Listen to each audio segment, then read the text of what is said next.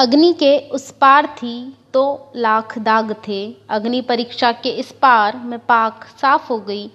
मैं सीता भूमिजा जानकी हूँ और तेरी तो रानी हूँ अयोध्या। अग्नि परीक्षा के बाद तन से तो बच गई थी पर मन से मैं खाक हो गई।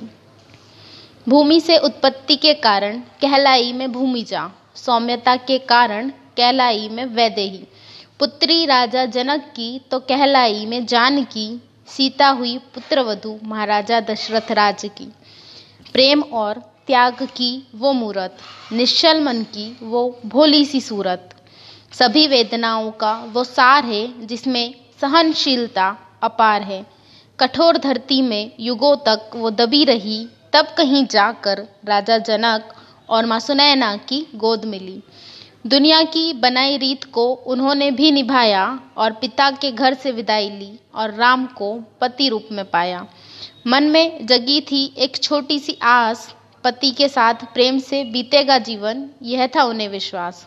पर नियति ने अपना खेल चक्र रचाया, राम लक्ष्मण सीता ने वनवास को पाया। पतिव्रता धर्म को निभाते हुए चौदह वर्ष वन में बिताना, इस नियति को उसने ऊपर वाले की मर्जी समझ माना। साधु के वेश में रावण आया अपनी बहन के अपमान का बदला लेने, और सीता ने लक्ष्मण रेखा सिर्फ इसलिए लांघी कि कहीं वो साधु उनके पति को श्राप ना दे दे। पहले वनवास, फिर हरण, फिर समाज के लोगों के आरोपों के मध्य घिरी। रावण जैसे राक्षस से बचने के बाद समाज के लोगों की सोच को गलत साबित करने के लिए वो अग्नि परीक्षा तक से गुजरी। कहते हैं कि रावण जी से हर कर ले गया था वो सिंह की छाया थी। कहते हैं कि रावण जी से हर कर ले गया वो सिंह की छाया थी, और अग्नि परीक्षा के बाद पुनः अपनी सिया को पाना वो श्री राम की माया थी। राम की माया तो राम ही जाने, ये छाया माया का खेल हमें ना समझ आए। मर्यादा पुरुषोत्तम कहलाए तो उन्होंने अग्नि परीक्षा क्यों करवाई? ज़रा एक बात बताओ, जो खुद मर्यादा पुरुषोत्तम कहलाए तो उन्होंने अग्नि परीक्षा क्यों करवाई? सिंह से अग्नि परीक्षा करवाकर क्यों हर नारी की पवित्रता और अस्तित्व पर उन्होंने सवाल उठाया? रामायण तो मुझे सबने सुनाई पर मेरे इस सवाल का जवाब किसी ने नहीं बताया।